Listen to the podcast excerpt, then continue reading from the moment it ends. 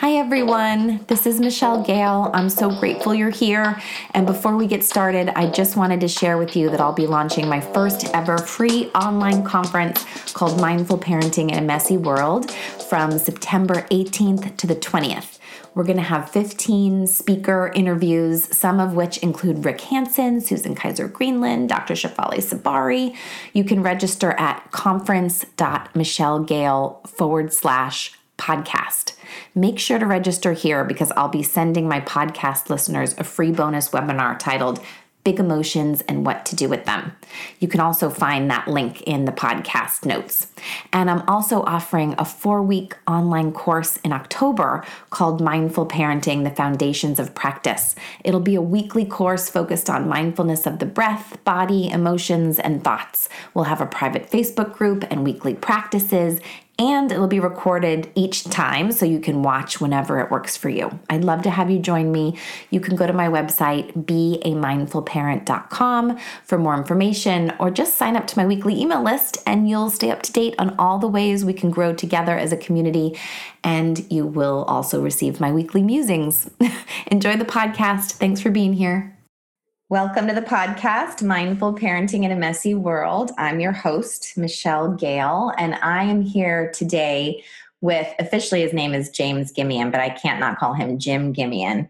And he is the executive director of the Foundation for a Mindful Society, which publishes Mindful Magazine and mindful.org, both epic resources if you're looking to learn more about mindfulness in all sectors of society.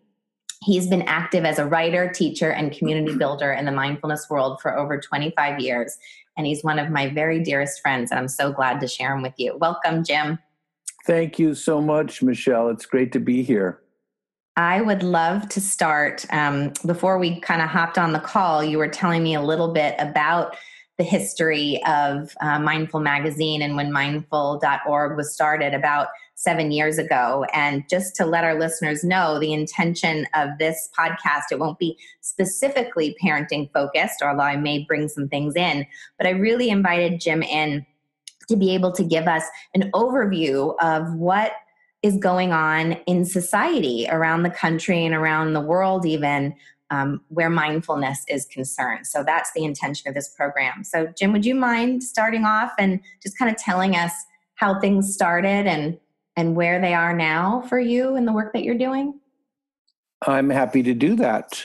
Uh, but before I do, I just want to take a moment to thank you for your work, for your book in particular, which I had uh, even though my my only child is now 31 years old, mm-hmm. the issues that you addressed were still so familiar, and the kind of humor uh, and, and and kind of realness that you you you address them was very very helpful for me still, and I I can only imagine for many many parents. So I just wanted to start with a note because the world we the world we launched mindful to serve is is the world that you're in the center of that is mm-hmm.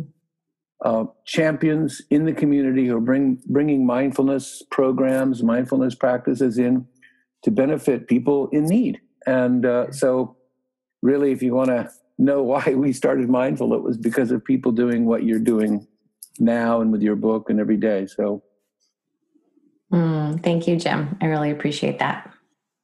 Um, so you know our inspiration having been in this field uh, in a variety of ways as you say writing and publishing uh, and practicing for decades we saw the emergence of mindfulness entering the mainstream. And um, we launched mindful in order to help support champions to accelerate this process and to be contributing what we could of genuine content, practices, uh, material that was evidence backed, that was credible, that we knew would actually benefit people and produce some of the uh, the good things that research indicates could happen. So when we started, it was all about individuals reducing their stress and um, becoming better focused, performing more in the workplace. But the very interesting thing in the five or six years since we've been publishing Mindful and mindful.org is now the conversation is turning to um, society, mm. to whole systems, so that mindfulness, say, in education is no longer simply about can we help with be- behavioral issues or, or help support the learning process, but the conversation is now expanding to public policy about education in our country, how central social and emotional learning skills are yeah. to uh, a democratic society, uh, to producing uh, um, people who are productive at home and community, as parents in the workplace. And so, a lot of the things that I'm now doing as the executive director of the foundation are more about conversations like, say, our Mindful Cities project. Uh, and here's an instance where civic leaders have noticed well, somebody's doing mindfulness in the schools, and somebody else is doing mindfulness in the hospitals, and some companies are training, and they're realizing could there be benefit if somehow we tie all these threads together? Mm. Uh, you know, if we bring the conversation to the leadership of our city uh, through all sectors to come with a come together with a kind of common view and training uh, skills able to um, increase the ability to collaborate and create a flourishing society. Mm. So that just happened to us. We didn't plan this thing called Mindful Cities, but civic leaders from different cities started contacting us and saying, hey, we know it's time to talk about how we bring all this together, but we don't exactly know what to do or who to talk to. Can you help us? Yeah. And so, what is it looking like right now? And Jim, there's a little tiny bit of feedback if you want to hold up your microphone. It might be rubbing against your shirt or something. Oh, sorry. That's okay. Um, what does it look like? I mean, you're starting to speak with. There's a few different cities. Are is it are you is it okay for you to share some of the cities that you're speaking with right now? And what is it looking like? What are those conversations looking like? Well, they're all different because they come from the inspiration of community leaders who know their communities and what their communities need. And, and we like that. We like yeah. the fact that our work, again, is to support the inspiration and the local knowledge on the ground of, of community leaders. So, uh, the other thing I'll say is we're, we're trying to move very slowly. Um, I'm almost um, I'm very conscious about not rolling out a big website and a lot of announcements because there are already a lot of cities hearing about it, contacting us, and asking how they can join in. And we haven't really geared up. One of the challenges of a of a small nonprofit is it's not like we can roll out a whole staff ready to take on these new challenges. Yeah. But I'd be happy to share with you, you know, some of the things that have come up. Um, Flint, Michigan, which uh, you know is pretty well established as as a model city for uh, post-industrial U.S. with big industries leaving and jobs leaving and a lot of challenges having to do with the economy. And then more recently, the devastating, awful uh, water poisoning that happened through wa- their drinking water being put through lead pipes. Yeah. And the community decided that, among other things, mindfulness would be a really helpful element to rebuild resilience in the city. And a very highly trusted local family foundation uh, was given the responsibility to uh, present it in the community and mindfulness for the schools. And uh, they had done a little work, so they weren't totally unfamiliar with it. But it meant a whole new level of being informed, and and and basically the leader of that fund, that foundation started just going to conferences and trying to meet people and figure out what to do. Yeah. And by the time um, we met him, you know, he was just ready to to to to receive the help of some people who knew what programs are out there, which of them might be uniquely tailored for his community's needs, what could be the best next steps. Again, not supplanting his decision making and his local authority, but supporting it. Yeah. Uh, a little bit different in the city of uh, Jackson, Wyoming, known to be, you know, a very wealthy town, but really, if you look beneath the surface, with the same kinds of challenges that many other cities with 30% of the workforce there to support the tourism industry and challenges in the school and housing shortage, and a civic leadership that at times was at odds with each other rather than coming together to to um, uh, to solve problems. So their initiative was about bringing social and emotional learning and mindfulness programs to create a a um, a more civil civic dialogue among all the leaders. And it's just now starting, but shows promise to, uh, over, you know, a long period of time, develop a new outlook for how civic leadership can can can create a real robust city, which, as you can imagine, is I told the the um, the supporters when I was last in Jackson that not only would it be of great benefit to Jackson, but it could be a model for other cities who, who, who are all in you know encountering uh, challenges of how to come together and and and have differing views combined to produce um, common welfare for everyone in their in their city. So those are just two examples yeah. uh, of what we're calling some pro- uh, pilot projects, some ways to test the waters, see how we can help, uh, and little by little see how that can maybe like create a, a whole menu of helpful practices that new cities who would like to adopt some of these practices can have a place to turn to and get a leg up to start the process and uh, go through it a little a little bit easier. And what what are you noticing? I mean, I know I'm always curious because now you've got so much content on mindful.org. I use it as a resource all the time when I'm doing research for my projects or, um, you know, stories I'm working on, podcasts I'm working on.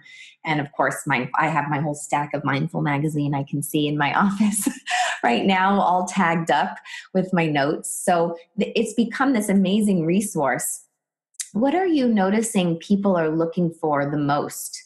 what are the um, what are the trends that you're seeing um, that people are coming to to mindfulness for. And, and it sounds like what you are all beginning to become and we'll see how it evolves is kind of this you know support space for what's going on in society around mindfulness. And it's so nice going to the grocery store and seeing mindful magazine there next to the people magazine and um, Time Magazine because it really puts it in this place of you know this is a part of society. Right, right. no, I love that. Um, what are some of the things that that you're noticing from the data you're getting on on mindful.org? I think your example of seeing mindful on the newsstand there at your grocery food checkout counter right next to time or people is actually also the the answer to the question you raise. Uh, we're going from a period where uh, mindfulness and mindful practices were not only not familiar or widely accepted, but they were viewed, uh, you know, with a little bit of suspicion that this was uh, something either foreign or woo-woo. And I think a lot of our effort uh, in creating content that can be part of the makeup of people's worlds is to normalize it, to make it uh, more routine and more default and easier to integrate. Uh, you know, as you well known as, uh, as a as a parent of two active young boys, it's hard to find the time to do another thing, to fit another practice, another routine into your busy life. So more and more, uh, we're looking at ways that uh, these kinds of practices can, can really be integrated into the moment.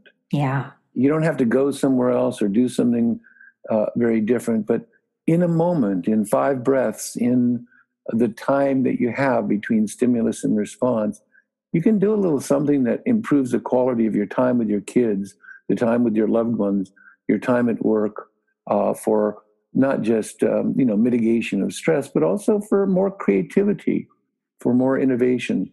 And I think it's that uh, not so much the dedicated practices where you're going to go off and do something, but it's the integrated practices, the the ways in which things can be really woven in. We're we're working on one project that would have us uh, create specific content for school teachers. Mm. You know, as, as, as much as um, there are um, zillions of programs to improve the quality of our kids' school, there's a lot of evidence that points to how the nervous system of the teacher can have a beneficial impact for the kids in the school. In the same way, all of us know instantaneously how our presence can be calming and beneficial for our kids. Imagine the same thing in the in the classroom. So, if we can give teachers a way to integrate practices that will um, calm their nervous systems and make them feel um, healthier and better, bring their full presence to the classroom, we think that will have a very strong positive impact on kids' classrooms. So that's a project that we set aside uh, uh, time and and and um, effort to to um, to ramp up as one of our projects. Yeah, I, I really appreciate that, and I'm thinking of you know our friend Dan Siegel, you know his his research and his work around interconnected neurobiology that tells us our nervous systems are very much connected and we're not separate as we appear to be to the to the naked eye and and yes i you know that's so much of what i teach to parents um, that you know we're always focusing on ourselves first. You know anything right, we want right. to see and change in our children you know change it within us first work with ourselves first. And and i think that's so important for the teachers. I know i taught for a few years at my son's school and there was a lot of education for me to do with the teachers that when i came in to teach mindfulness the importance of them practicing with the kids not to be using that time as catch up work which is so tempting teachers are so over you know worked and they don't have enough time in their schedule but for the kids to see them practicing and and the importance of practice for themselves I don't know why it is, but it's always hardest to take care of ourselves. You know, we yes. we hear from that from even from teachers. They're so heroic in wanting to be there for their kids that our content uh, is going to be more effective if we present it to them not as self care for teachers, because they don't really want to focus on that. They want to focus on what they can do for the kids in the class. So we're we're um, encouraging them to um, pick up the content based on being better in the classroom. It's so so hard for us to realize that the better we do take care of ourselves, yeah. the more we're going to be present and and and bring benefit to those around us. It's so true. It's so can you true. fix that one? Can, how about your next book? I'll, huh? just, I'll just write a book on that. Yes please. Yeah. Um, you know i know something that's so in everyone's mind today is politics. Um, we have a um, you know a lot of div- divisive language and things going on in our political system that are difficult for us all to be with. And I wonder what you're hearing. I know we have Tim Ryan, um, you know, who wrote the book of Mindful Nation, who's a good friend of yours and a friend of mine, who's out there, you know, within the political arena, really trying to bring these practices in, and of course to his community in Ohio. What other things are you hearing about in politics that give you? I'm looking for some hope here, Jim. uh, well, if if uh, if you haven't previously announced it, uh, you, you, probably know that a reissue of Tim's book with updating is coming out uh, any day now. Oh, great! And I think that'll be interesting because much more in you know a lot of things have changed in the five years since he wrote it, and he's updated it, and and it's very well timed because he doesn't want to bring that whole issue to the political arena. Um, I think that with the fracturing, no matter what side of the political landscape you're on, one thing we can agree on is that there's a fracturing that's taken place and people aren't talking to each other and people are feeling marginalized on the national political uh, landscape. So that's why we think the focus on cities is going to have some positive impact. Mm. And I think that's where there are some some really inspiring leaders who are bringing a whole array of mindfulness and social emotional learning practices in to help with how people organize themselves on a real local level. And I think we're seeing a lot of inspiration, and and I think that's where I would turn, uh, at least in the um, in the U.S. Sadly, we're lagging behind um, the UK, who's really leading in yes. mindfulness training for legislators. And I'll I'll share with you that um, I'm part of a small group that has advised the um, uh, Canadian Parliament on starting mindfulness practice for members of Parliament. And uh, our good friend Rich Fernandez was just in Ottawa not three weeks ago presenting the second um, class to a group of, of um, or really open house, I should say, to a group of interested members of Parliament Um, and so there's a, a, real serious interest and uh, determination to bring um, mindfulness practice to members of parliament and as well to people who work in, in government to, to be able to address the same kinds of things, the, the uh, level of stress and pressure uh, in that work, and to make the quality of the work better and um, to improve the health of the people who are taking on that kind of work. So there's a little bit of hope in there, particularly in, you know in in in cities across um, the U.S. that you'd be surprised at places like maybe uh, Wichita and um, Miami and Menlo Park and as I said, Flint and Boston and uh, a number of additional places where these kinds of conversations are are happening at the city level. That's great to hear. And I, it's great to hear, you know, I love what the, the UK, the parliamentary group is called the Mindfulness All Party Parliamentary Group in the UK. Right, right. And I right. use their definition for mindfulness quite a bit. And there's a, yeah. it's a longer version, but I love the, um, the paying attention to what's happening in the present moment in the mind, body, and external environment with an mm-hmm. attitude of curiosity and kindness. And I love how they have the curiosity and kindness in there. Mm-hmm. Yeah. No, they're very impressive. Um, Jamie Bristow, the executive director, and Chris Ruane, the member of parliament, uh, will be in the Bay Area in early 2019, meeting with some some folks um, who are interested in learning about what they're doing. So maybe you'll have a chance to meet them. Yeah, I would love to. I would really love to. And I'd love to you know, under politics, right, in all of these education and all these pieces in society, there's people, which is what this, what you're aiming to reach, who you're aiming to reach. And, you know, I have, when I think about our society right now, at least in the US, um, I think a lot and I reflect a lot just about the suffering that is going that, that feels very present and even if it's not you can't see it as suffering but you know the being lost in media and you know being lost in you know the phones and you know just the kind of consumerism that to keep the you know keep everything going and you know how families don't spend as much time together and there's just less connection from person to person. Like i find it even though i'm very focused on it i have to create really pay attention to make sure I'm not just working and like exercising and taking a walk on my own, you know, that I'm getting together with friends, that I'm connecting with people outside of my home. And that feels so prevalent. Um, do you hear that when you're around the country? What do you hear people sharing about what's hard for them? Well, my focus is often on when these things um, reach a level of policy conversation. Mm. And um, I think, again, uh, they may be a little bit ahead of us um, in the UK, where they are realizing that this lack of connection is actually a major health crisis. Yes.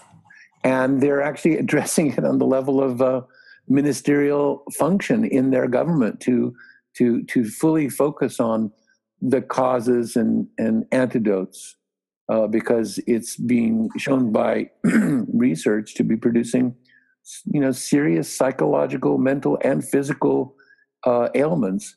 So i think you're you're definitely onto something. We are no doubt seeing the um, you know the challenges because of everything that's making us feel disconnected, but somehow our sort of American tough it out hero strength that we have and is wonderful can sometimes you know work against us identifying something like the challenge of of uh, lack of connection and yeah. and you know working to to kind of uh, improve things in that area so i do see it um, I'm just not sure again on this side of the water.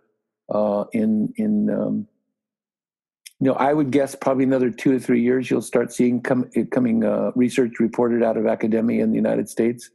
So so I think we're probably just a little way away, but I think you're on the right track. And it is programs like this and books like yours and the work that a lot of your friends and my friends are doing. I think that will um, tip the scales, counteract it. Yeah, yeah, yeah. I mean, I you know the thing that I would say the individual scene that's affected me more than anything, and I you know I travel around a lot to see what people are doing in terms of what we report on, but also to see where the where the trends are going. I spent some time in Louisville, Kentucky, uh, going into the classroom where the Compassionate Schools uh, research is being done. It's a two year uh, curriculum, meaning each of the kids, the 10,000 kids that are part of it, will be exposed uh, for two years to the curriculum. It's being researched by the University of Virginia School of Education, uh, and they're hoping to show the benefits. So, uh, then producing a curriculum that any school can adopt for mm-hmm. free to bring the same practices in. But this one day, it was a grade two class, seven year old young boy who obviously in the middle of the class had a very major emotional eruption, eruption the kind of thing that up to that point would have gotten him into a fight or acting up sent to the, the, principal's office and detention or whatever uh, would ensue and on this day using the, the little way of putting his hand on his belly and the other hand on his chest that he isolated himself from the class sat in the corner calmed himself down, spent some time, and then re entered. Wow. The class. And, and, and I asked the teacher about afterwards, and she told me about a time that had happened before that where he actually had to go to the counselor. They didn't send him to the principal, but to the counselor who knew about the course and its curriculum. So the counselor got him to recall the practice that he'd been taught. At that point, he, you know, he, he was a little newer in it.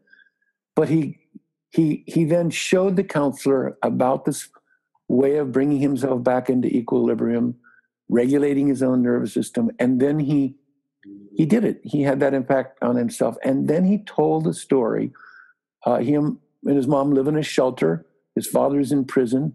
His mom is in works full time and is is in college so she's pretty maxed out. And he recalled the time to the counselor when the police came into the shelter looking for something, wanting to question his mom. And he taught his mom this technique oh to be able to calm herself down and not be so reactive. And you see that scene and you hear that story, and you don't really need a lot more scientific research to realize the benefits that mindfulness practices can have in our society. Yeah. And you know, that's what keeps us going. That's a beautiful story. And and it is, you know, our youth, our children really have can access these practices from what I've seen over the years, just teaching children and teaching adults, the children, they have access very quickly. Um, so there's a lot of low hanging fruit. And I love that the, there's such a focus from your organization into education because that's where they are you know that's where they are, spend most of their time throughout the year is in that's education right. and that's yeah. so empowering i mean just listening to that story i was getting goosebumps it's just so empowering for that young person to know what to do yeah. right? Just to know what to do. And you know i've taught my boys over the years you know many little tri- tricks and tips and how to calm themselves down and how to stay with their emotions. And and i see that you know i see them regulating themselves. And and i'm able to point it out the way that it sounds like you know these teachers did to him. I'm saying you know i yep. noticed how you did that. I noticed you knew what to do and you did it and nobody had to tell you. So it's really beautiful. Yeah it's very inspiring. I mean i would say i'd love to have had that skill when i was in that right. second grade class because at that point i was getting sent to the principal for getting into fights. But in fact if I wasn't so embarrassed, I'd say, I wish I had those skills right now as you, an adult, you know? You, you, you, are one of the most wonderful people I know. well, yeah. But oh. still, you know, there are those moments that we, we all uh, can benefit from knowing those simple ways of regulating our nervous system and our emotions that can carry us away. Yes, yes. Well, thank you, Jim. We're just about out of time. So yeah. I just want to make sure everyone knows again, just mindful.org, pick up Mindful Magazine, subscribe to Mindful Magazine. Mindful.org also is a nonprofit and they are always fundraising. If you are able to donate, go to their website. If you know a family foundation or others that you know care about mindfulness and are able to support them financially, they are just doing some of the most important work in our field. And I'm so grateful for you and everyone there, Jim. Well, thank you. Thank you so much for your your your support and those kind words and you know just for your ongoing work and inspiration. Um, it's it's um, as I said at the outset, it's the reason we're inspired to do what we do, and I think together that we can bring uh, benefit to people who are um, suffering from a whole variety of challenges. Um, yeah. And you know, what better way could we spend our time? So thank you so much for your for your work. Thank you. Yeah, and join their join their mailing list because the the content on mindful.org, I know I said it already, but it's just so good. it's so good. Well, we're going to say goodbye to you, Jim. Bye, Michelle. Thank you. Bye. You're welcome. We'll say goodbye to our listeners. May you meet this moment fully. May you meet this moment with kindness towards yourself and others. Thanks for listening to Mindful Parenting in a Messy World. Michelle's new book, Mindful Parenting in a Messy World Living with Presence and Parenting with Purpose, is now available at Amazon and at mindfulparentingbook.com. Get your copy today.